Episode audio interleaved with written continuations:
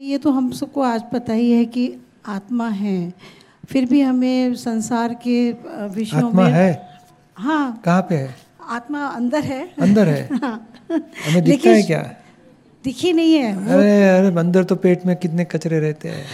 अतरडा में कितना कचरा आ, रहता वो है। तो अ, विकार भरे हुए हैं ना। शरीर में सब वो उससे है। भी अंदर है।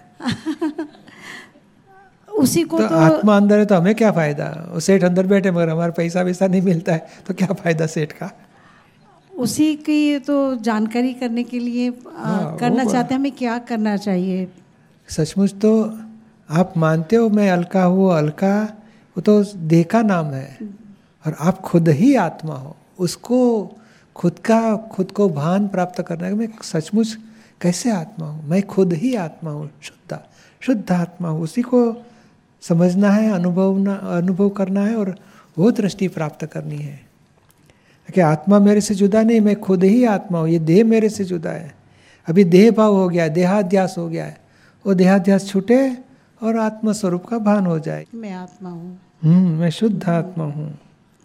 ये तो शब्द ज्ञान है हम टीवी में या कुछ पुस्तक में पढ़ा कोई संतो गुरु से सुना देह जुदा है मैं आत्मा हूँ।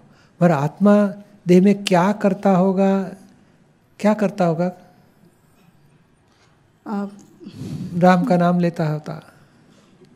नहीं वो तो हमारे माया जितनी है उसे ढक देता है ना। आत्मा तो कुछ कहना भी चाहता है हम सुनते नहीं है ना आत्मा वो की आत्मा कुछ कहना चाहता है। हाँ। नहीं नहीं वो कहना कहना बेने का काम आत्मा का नहीं है। वो कहने का काम आत्मा करता ही नहीं तो ये चोर क्या बोलेगा? पॉकेट काटने वाला। मुझे भगवान प्रेरणा देता है ऐसा काटो। अरे भगवान ऐसे गलत काम नहीं सिखाता है। और ये मम्मी बेचारी बेटी को डांटती है तीन साल सोलह महीने की और चार साल की। तो भगवान उसको प्रेरणा देता है कि इसको मारो बरोबर। भगवान ऐसे नहीं काम करता है। आत्मा का काम नहीं है तो बुद्धि का काम है। आत्मा का काम नहीं है। और वही आत्मा का क्या काम है वही समझने का ज्ञान है। कि भाई क्या आत्मा करता है देह में? और ये देह को कौन चलाता है? बुरे विचार कौन लाता है? गुस्सा कौन कराता है? सब करने वाला कौन? और मैं खुद कौन हूँ? वही ज्ञान प्राप्त करना है।